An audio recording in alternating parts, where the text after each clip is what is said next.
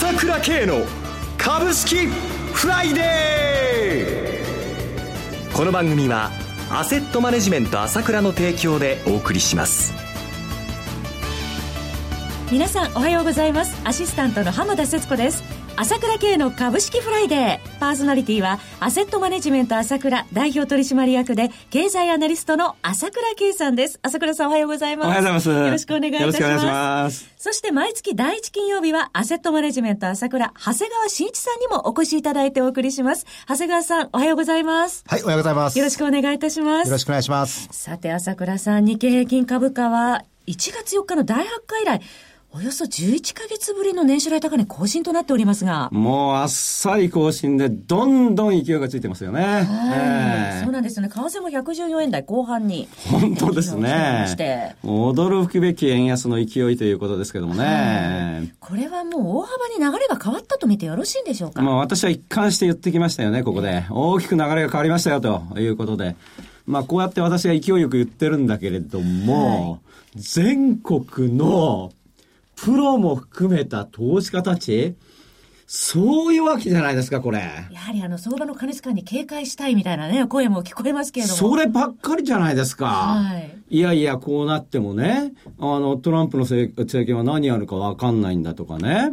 まあ、その、いずれまたいろんな問題が出るとかね、円安だって反落する、あの、反発するとかあるんだと、はい、いうことをいろいろ言ってんだけど、そりゃそうですよ。相場ってのはどんどんどんどん上がれば、それは反落するときはあるんだけども、まだこれだけ大きな相場が始まったばっかりなんだから、そんな10年も先のこと言ってね、いずれ下がるからああじゃないこうじゃないなんつったって、始まんないんですよ、こういう大きな相場の時はね。で、まあ思い出してもらいたい時はね、思い出してもらいたいのはアベノミクスの時なんだけども、はい、今その政策を見極めるまでって言ってる人がいるけれども、えアベノミクスが始まったのも野田さんのね、解散宣言からでしょ、はい、ええ、で、現実に政策が動いたのは、その5ヶ月後に黒田さんが日銀総裁に就任してからですよ。その次の年の 4月ですよ。はい、えー、そこまでに相場倍以上になってたじゃないですか。ものによっては3倍、5倍になってたやつがあるじゃないですか。えー、美味しい局面っていうのがあるんですよ。それにもかかわらず、個人投資家いくら売り越してるって、4000億円ずつ空前の売り越しじゃないですか。はい、で、警戒だ、警戒だ、警戒だ、警戒だって。何言ってんのって。もっと現実を見なさいって、ええー朝倉さん、初動が大事だとおっしゃってました、ね、そうです。大きな変化がある時があるんですよ。それを感じ取ってもらいたいわけよ。はい。はい、絶好調の朝倉さんでございますが、この後お知らせを挟んで、長谷川さんのコーナーをお届けいたします。今、朝倉慶が熱い。その鋭い分析力で注目を集める経済予測のプロ、朝倉慶が代表を務めるアセットマネジメント朝倉では、日々の株式情報を無料でリアルタイム配信中。アベノミクスで上昇した株式相場。投資家はここからどう対処すべきか。迷ったら朝倉慶。キーワード朝倉慶で検索を。アセットマネジメント朝倉は、証券取引、金銭有価証券の予託貸付行為は行っておりません。また、情報提供する金融商品のお取引では、相場変動などにより損失を生じる恐れがあります。取引説明書、契約締結前交付書面など十分にお読みいただき、ご理解の上お取引ください。金融商品仲介業者登録、関東財務局長、金中第605号。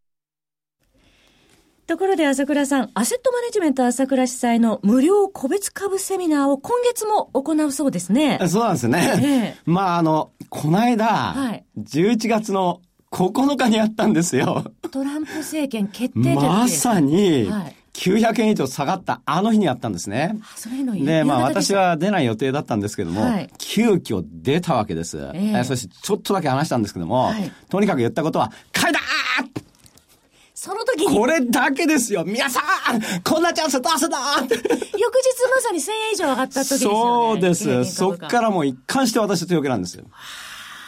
で、今回のセミナーも、ええ、ここ寄ったうちの長谷川、あの、芥川、いいスタッフがいますから、バッチリいい目が来ると思いますよ。い。前回もたくさんのお客様がいらっしゃって大変有意義なセミナーだったと伺っておりまして、今回今、朝倉さんがおっしゃったように、前回に引き続き銘柄マスターの長谷川さんと芥川さんということで、長谷川さんにせっかくいらしていただいてますので、今回のテーマ、どういった内容になりそうでしょうか？はい、えー、今回のテーマはですね、えー、相場に左右されない成長期待株です。はい。まあ今、相場がかなり良くなってきてますが、ええ、やっぱり高すぎなっちゃってですね、うん、買いにくいと感じてしまうこともありますよね。はい。えー、そういった状況でも相場に振り回されず、将来成長期待のできる銘柄を紹介したいと思います。はい、平日の夕方、六本木でのセミナーですから、仕事帰りのサラリーマンや株に関心のある方、ぜひお越しください。お申し込みは、アセットマネジメント朝倉のホームページの右下、開催予定のセミナーから、12月8日木曜日午後5時30分から午後7時、無料個別株セミナーをクリックしていただいて、必要事項をご記入の上、お申し込みください。以上、セミナーのお知らせでした。ここからは、長谷川新一の株式金曜ダービーのコーナーです。長谷川さんに注目銘柄を挙げていただき、さらに次回ご出演時には取り上げた銘柄の1ヶ月間のパフォーマンスを検証、長谷川さんの予想を採点しようというものです。ただ、一つお気をつけいただきたいのは、買い推奨するものではございません。長谷川さんの視点で注目される銘柄を挙げていただくものです。投資の最終判断はご自身でなさってください。さて、長谷川さん、前回の11月の検証していきたいと思うんですが、5銘柄挙げていただいて、はい、えー、ジャスタックの2782セリアは11月4日寄り付き8120円でスタートして、11月24日、8490円までありました。えー、3458の CRE は11月4日寄り付き1600円から、11月9日1640円までありました。3193鳥貴族は11月4日2548円でスタートして、11月8日に2769円までありました。えー、1333マルハニチロ11月4日寄り付き2924円でスタートして、11月8日年初来高値2999円となりました。6312のフロイント産業以外の4銘柄は上昇という結果となりました。さて、今回はどのような銘柄をお持ちいただけましたでしょうか？はい、えー、まあ、先ほど朝倉からもですね、あったように個人が大幅に売って、えー、海外が、海外投資家がですね、大幅買い越しの構図が続いてますんで、はい、まあそういった銘柄を狙って、あの、いくのが得策かと思います。はい。えー、最初に紹介するのは富士通です。はい。えー、東証一部上場、コード番号6702です。えー、昨日12月1日に701円の年初来高値をつけておりましたね。はい。はい。えー、11月29日の報道では、2018年までに AI に最大1000億円を投資する。また、大量のデータを学習するためにですね、計算に適した独自の半導体、はい、DLU を開発するなどが発表されています。はい、この会社もですね、えー、個人売り外国人の外国人買いのですね、縮図のような銘柄です。はい、信用改ざんは4月頃は800万株を超えていたんですけど、ええ、今はもう260万株ぐらいしかありません。減りましたね。はい。まあ、信用改ざんのしこりがなく、時給関係は良好です。はい。はい、えー、それでは CM の後も引き続き、長谷川さんに注目銘柄を伺ってまいります。株式投資に答えがある。株高だからといって必ず設けられる保証はない。だからこそプロの情報が欲しい。そんな時に朝倉慶。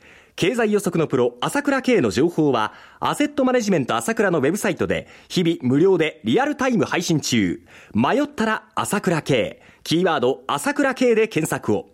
アセットマネジメント朝倉は、証券取引、金銭有価証券の予託貸付行為は行っておりません。また、情報提供する金融商品のお取引では、相場変動などにより損失を生じる恐れがあります。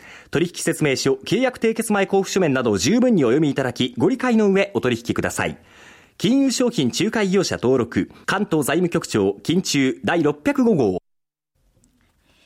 えさて、長谷川さん、続いての注目銘柄はいかがでしょうか？はい、次にご紹介するのは、え川崎重工業です。はい、東証一部上場、コード番号7012です。昨日の終値9円高370円でした。え海外売上高が約6割で円安メリットを受けやすく、トランプ氏の自分の国は自分で守れとの発言から防衛費の増加が予想されています。はい。まあ、川中といえば造船、バイクなど真っ先に浮かびますけれども、実は防衛関連の仕事も多いんですよね。えー、防衛関連の有力銘柄として注目しています。信用改ざんも現在715万ほどですが、4月は2000万株を超えていましたので、かなりこちらも、あの、信用改ざんが減っています。はい。続いてはいかがでしょう？はい。えー、続きましては、えー、V テクノロジーです。東証一部上場 7717V テクノロジー。昨日の終値は490円高12,480円でした。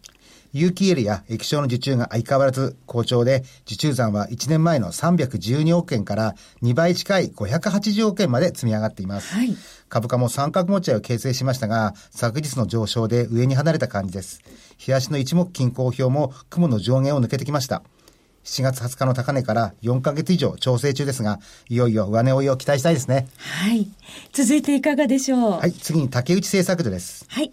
えー、東証一部上場、コード番号6432です。昨日の終値は119円高2557円。昨日そうですね、年初来高値2573円つける場面ありました。はい。トランプ氏の推すインフラ政策で活躍が期待できる銘柄です。はい。土木工事などの現場で活躍する竹内製作所の小型研機はとても評判が良く、ええ、売上の半分は米国向けですので、はい、かなり今後恩恵が受けるのではないでしょうか。はい。また、先日発表された中間決算では、えー、まあ、かん、あの、営業利益のですね、比率が75%、あの、97億6500億円。で、下期は25%の、あの、比率で見ているんですけれども、えー、はい。あの、ただ、下期は1ドル100円で見てまして、はい、1円の円安で1億5400万のあの違いがあるということですから、えー、現在の為替を単純に温めると、まあ20、20億円ほどですね、はい、上積みが期待できる状況になります。まあ、32億円で下期を見てますので、はい、上積みが期待できるかもしれませんね。はい。続いていかがでしょう？はい、えー、安藤狭間です。はい、コード番号1719東証一部上場です。昨日の終値11円高814円。昨日年初来高値をつけまして825円まで買われる場面がありました。はい。えインフラ整備が必要なのはアメリカだけではありません。はい、老朽化した道路や橋、トンネルなど補修や作り替えなどの土木工事の需要はこれからも多くあると思われます。はい、またリニアもあります。最近、鹿島建設など土木に強い銘柄が物色されてきました。はい、先日、えーえー、通期の予想営業利益をですね、220億円から357億円に修正し、配当も14円から18円にそれぞれ情報修正しました。PR は6.3倍、配当利回りは2.2%です。3月4月は500万株を大きく超えていましたが、えー、現在は170万株ほどです。あ、信用改ざんですね。はい。ここも株価の上昇と信用改ざんの減少がセットの銘柄として注目していただいと思います。はい本日は以上5銘柄をご紹介いただきました。はい、なお繰り返しになりますが、取り上げた銘柄はいずれも長谷川さんの視点で注目する銘柄であって、回収値をするものではありません。投資の最終判断はご自身で行ってください。さて、朝倉さん、今日はアメリカの雇用統計も控えていますね。そうですね。はい、まあ、どのような形が出ても、もう金利引き上げはもう99%確実と、見ていいと思いますね。FOMC ですね。はいはいはい。ますますドル高勢いといいますか、えー、日本株には追い風ということです。番組もそろそろお別れのお時間となってまいりました。パーソナリティはアセットマネジメント朝倉代表取締役で経済アナリストの朝倉圭さん、そして長谷川慎一さんでした。お二方ともどうもありがとうございました。はい、ありがとうございました。